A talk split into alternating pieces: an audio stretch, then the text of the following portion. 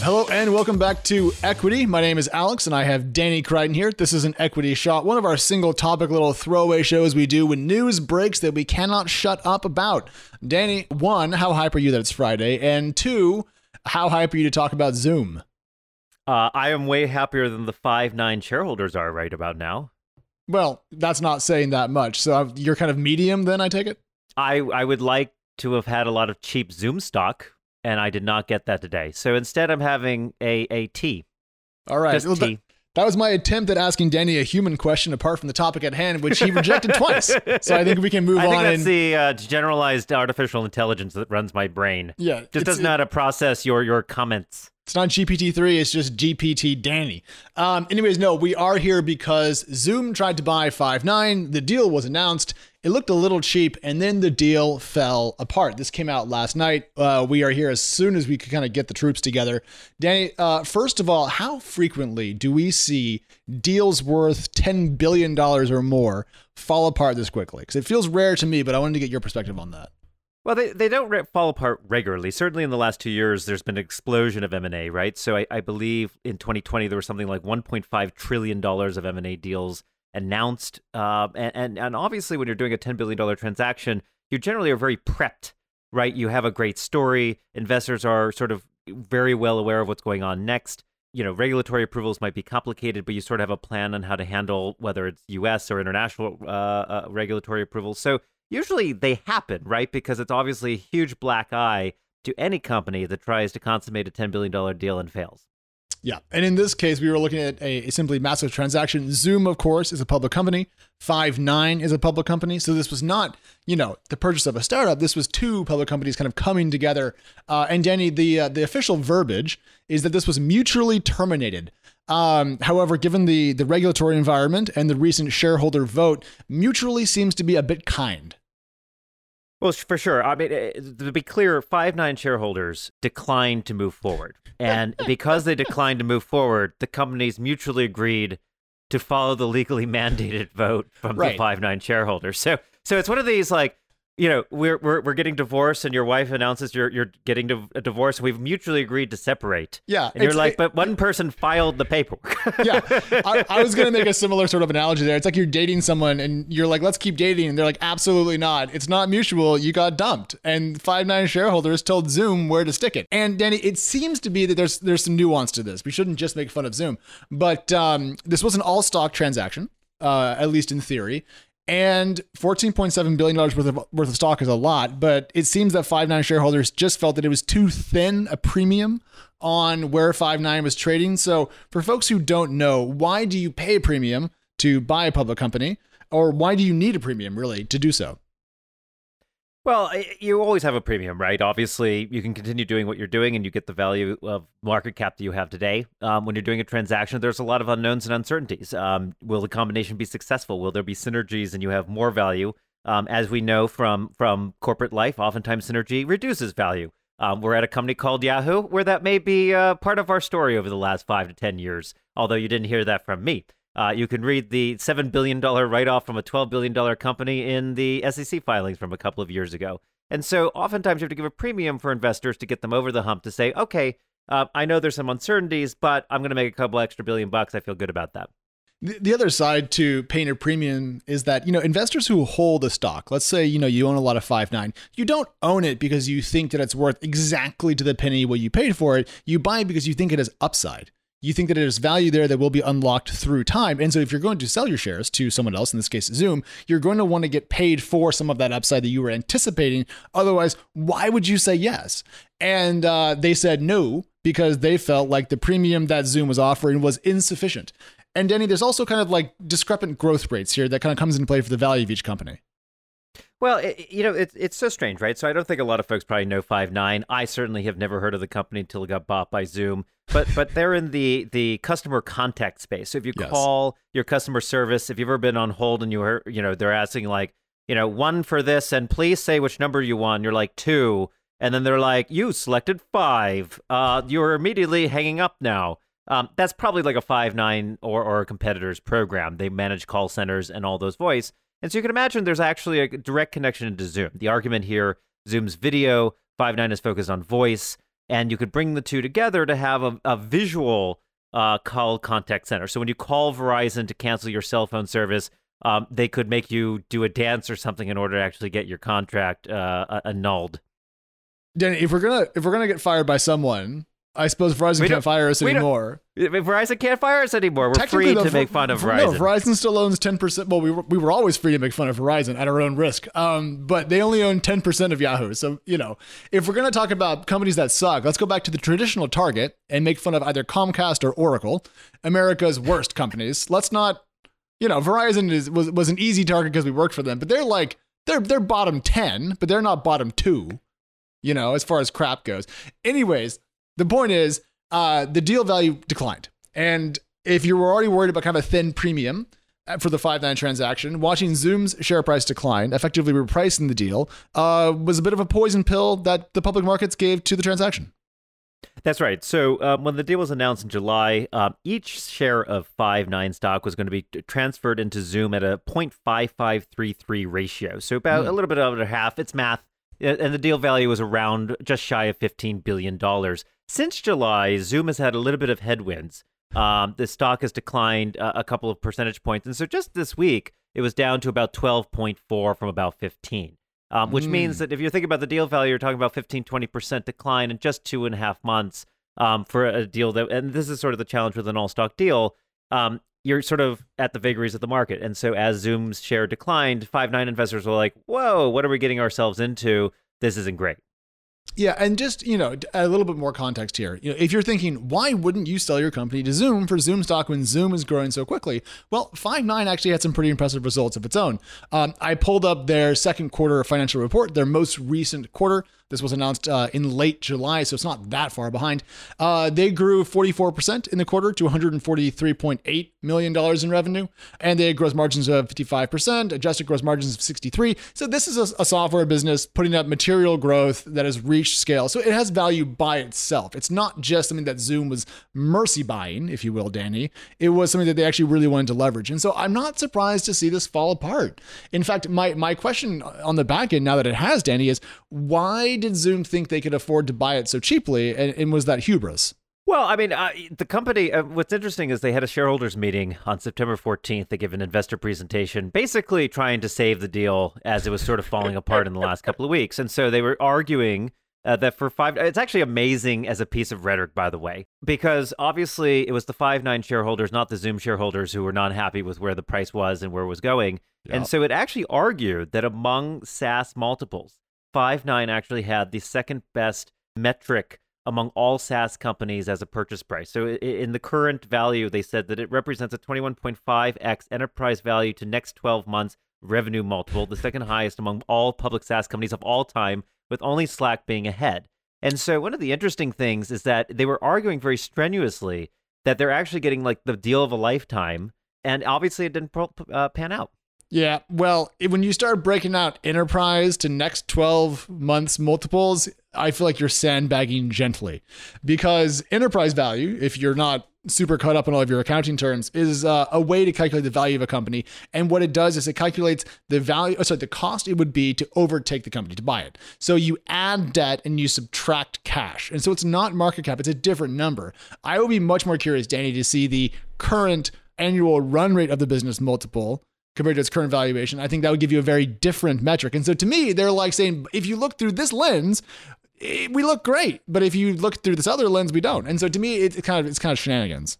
The, the fun Orwellian part of this is that um, they were comparing the two businesses, and obviously, in this context, they're basically arguing that Five Nine is is is, is a terrible business, right? So they're comparing last twelve months revenue, half a billion for Five Nine, three point six billion for for Zoom. Um, last twelve months revenue growth rate, forty one percent for Five Nine, Zoom, one hundred seventy percent.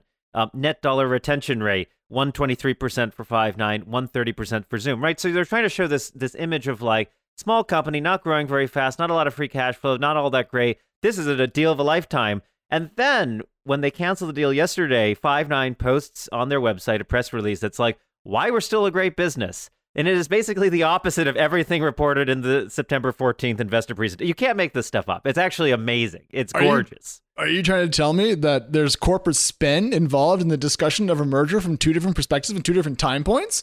I'm blown away, Danny. They, they weren't lying originally, just the deal wasn't as good as they wanted it to appear on paper. And if it had been as good as it appeared on paper, then it would have been approved. Uh, but no, it didn't happen. And I'll just say that, you know, going back to the, the growth rate comparison that Danny just made, we're, we're comparing Zoom during a period of time when the entire world turned to its service through no, you know, it, it was ready for the, the bump in usage, but it didn't design COVID. It's a technology company, not a bioterrorism outfit.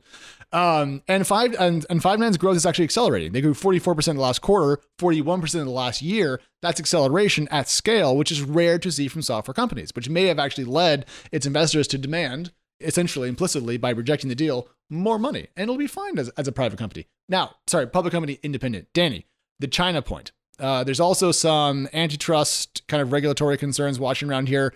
Uh, people were worried about where Zoom has its uh, R&D, and I- I'm curious if, if you think that actually mattered in this failed transaction, or if this was mostly just dollars and cents versus kind of geopolitical intrigue.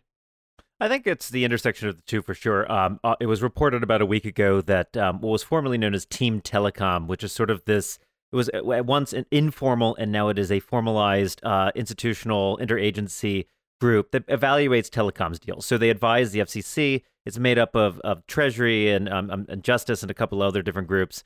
And um, their job is to look at deals exactly like this of communications infrastructure. They're actually most well known for underseas uh, internet pipes. Uh, Yep. You know, so if you're connecting Hong Kong to the U.S., they're the ones who sort of evaluate this. But obviously, Zoom and Five9 being in the communication space, you know, definitely falls under their purview. Um, and they did open an investigation on national security grounds. And I, I think, you know, given the timing of that with the broader cross section of, you know, the math was starting to make less sense economically, um, you know, no one actually said that they were going to be rejected. It was that they were actually going to do a formal investigation. Uh, that doesn't mean it was going to fail. But the Right. fact that there was going to be even more regulatory heat at the same time that the economics didn't work out, obviously you're starting to make a, a huge challenge to get over the line uh, for the deal. Yeah, a formal investigation of your deal is about as much fun as having the uh, IRS go through your taxes. It's not. You don't like it. Even if your taxes are perfect, you're not going to have a good time as people white glove through your numbers, or in this case, your operations. And, you know, don't forget, there was uh, various bits of cybersecurity kerfuffle around Zoom early in the pandemic about who owned it and you know who were we depending on for school and for you know healthcare tech and so forth. And this came up in the telemedicine conversation because Zoom became very popular there. Well, and, and, and Zoom's first M&A was actually Keybase, uh, which they did last year precisely to bolster their cybersecurity bona fides. Um, and, and I think, you know, there, uh, recently, earlier this year, you know, a Br- Brooklyn District Court um, did file charges against a China-based Zoom executive who had shut down a Zoom call about Tiananmen Square. Um, and so it just it, it's touched on a lot of issues that are obviously very in the headlines these days in Washington and elsewhere. And, and again, I, I do think this is mostly economic, and certainly the regulatory pieces did not help the situation at all. Before we go on more on regulatory, I do want to talk a little bit about strategy here. You know, Zoom Zoom is in a, in a tough pickle. You know, why did they do a $15 billion transaction? It's actually a huge, if you think about the percentage of the company, it's about $100 billion valuation, now 90. But, you know, let's say it's 90 billion market cap. 15 out of 90 is a big effing number, right? Like this is a huge percentage of the value of a company. This is a, a bet the farm sort of deal. And um, what I think is going on is as as folks are returning to normal life, there's a lot of concerns that Zoom, you know, sort of loses a lot of its steam as folks go away from virtual meetings, away from virtual events, um, into real life again. And so the goal here was to sort of enter new markets like call centers, which are never going to stop being virtual. We're never going to walk up to a teller um, to cancel a bill again. And um, you know, it really opens the question of what's next for Zoom. Zoom also had a report similar to Five Nine saying like we're still a great business as well, uh, even though this didn't pan out, and we said that this was like critical to the future of the company. Um, they emphasize uh, products like Zoom Phone, Zoom Events, which competes with Hopin, Jumpstart, so they have a Zoom Video SDK that's competing with Twilio and a bunch of other infrastructure around doing video streaming. Um, so it really opens a, a question of what's next for Zoom because they do face extreme competition, not just from startups uh, in edtech and elsewhere that Natasha our regular co-host, uh, has talked about a, a, lot, but also from the big tech players. Uh, Microsoft, uh, Google are both getting into the video streaming market and competing very ferociously, um, offering in many cases the product for free for existing customers of Google Docs and Microsoft Office 365. So I actually think Zoom's in a very tough position here. The market sort of didn't move a lot on this news in the last day. I expect there to be more coming in the next couple weeks. So I'm just pulling up uh, Zoom's quarterly results because I think you're right, Danny, to say that there are, I would say, some issues down the road for future growth. But it's important just to keep in mind that the company's uh, 1.02 billion in second quarter fiscal year revenue uh, was up 54 percent. That's still quite a lot. That's still a very impressive pace of growth. And critically, the company is putting up material GAAP net income. So it's profitable on a non adjusted basis. So when Denny says they're in a pickle, I presume, Denny, what you're saying is they need to find a way to keep growth strong, not that they're in any danger of going out of business. And I think that's an important clarification for folks out there who may have read a little bit more doom and gloom into your words.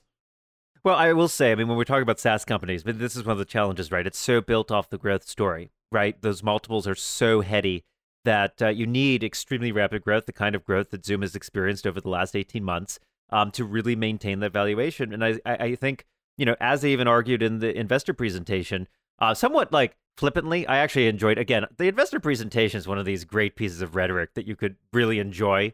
Um, but it, there was a line that was like, despite meeting, you know, uh, growth targets, continuing to grow extremely fast, and the fact that their margins are holding up, like Zoom stock has declined 25%. And the argument was essentially, you know, actually Zoom's a really great company and investors are dumb. That is in a presentation called Investor Presentation. Uh, I, I think that what you're going to see though is a continue mar- uh, multiple shrinkage as that growth goes back down to earth. And that doesn't mean that Zoom's not a great company. It doesn't mean it's not growing a lot. But as soon as you're not growing at breakneck speed, that multiple compresses quite a bit. Yeah, and just to pull it up, so I, I just grabbed the latest Zoom uh, market cap data from uh, Yahoo Finance, our, our sister company, if you will. They're worth about $80 billion. So this deal at 15 would have been, you know, 18, 19% of the company, and at $80 billion and $1 billion in revenue in the last quarter, it's a $4 billion year run rate. It's 80 billion. It's a 20x ARR multiple, give or take. Uh, which is, which is, oh, Danny, I almost want to say not that expensive compared to what I was going to say, not bad anymore. Yeah, it's because it's gone down to the point to which because it kind of fits. Down, yeah. yeah, the thing that Zoom has that other SaaS companies that have slightly higher growth rates may may have is that it has actual profits.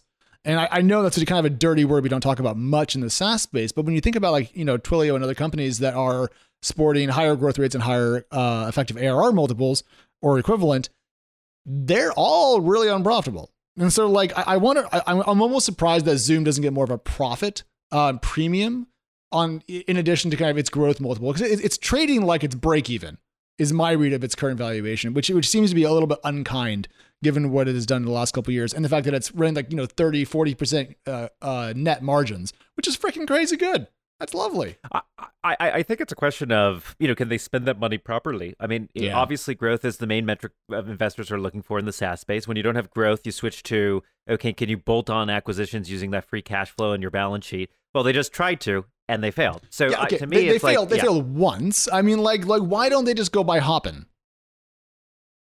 I, I, they might.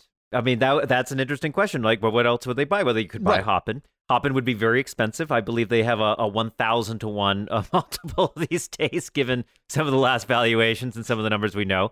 Um, yeah. Um, and again, I think that doesn't not necessarily solve the problem, which is Zoom was looking for a stable core that says people are going to use this even if we go back to fully in person, oh, know, in real life experiences. Point. And Hopin is a bet that we're going to continue to do virtual. Um, yeah. I will say, you know, not that we can disclose a lot of numbers. Uh, I guess we at some point could disclose more numbers because we're now a private company instead of a public company. But like disrupted super well. Um, one of the things that was really surprising to me, you know, we ran on Hopin last year for 2020. Uh, we ran on uh, Hopin for 2021. Um, one of the num- uh, things that was really surprising is our engagement was like, up the roof uh, on everything. Like every number yeah. Was better, and I think partly because people got used to the virtual experience, they they have more patience, so they don't just keep you know clicking from page to page to page because they're bored. Um, you know, people are used to now watching videos online, so I actually think that virtual has a huge future. But that's the future that Zoom's already in, and I think it's trying to prove that they're they're the future. The, the, future they already own, essentially. You know, what else can they do? Right. And so, like, there's other things they could do. Like, uh, they could buy Gong, which is in the sales enablement space and deals with recorded conversations and so forth. If they're going to do Zoom phone, that could be where they go. Um, but Danny, it isn't the longest list of possible acquisitions. I don't have 20 names in mind. I've got like four, which I, I, makes me worry. I think Zoom is probably the best company where if you were an MBA student looking to do a corp strategy, you know, case study, um, it's tough. You're looking to expand. You're up against ferocious competition, so you're trying to find, you know, greenfields or areas where you have some synergy where you can compete with Google and Microsoft and others with with tens of billions of dollars going in. Like you just mentioned, Gong is a great example, but yeah. you're up against Microsoft and LinkedIn as a combo, right? So you already have a CRM dynamic there, and all they need to add is video and, and voice into that product. So I, I think it's a hard strategy, but I want to pivot to one other component here, which is talking about regulatory and M&A. Um, obviously, one of the big deals still left to go. Um, NVIDIA and ARM is is still in the mix. Uh, we brought it up a couple of times in August uh, as there's been some up, uh, developments there. That was announced in 2020.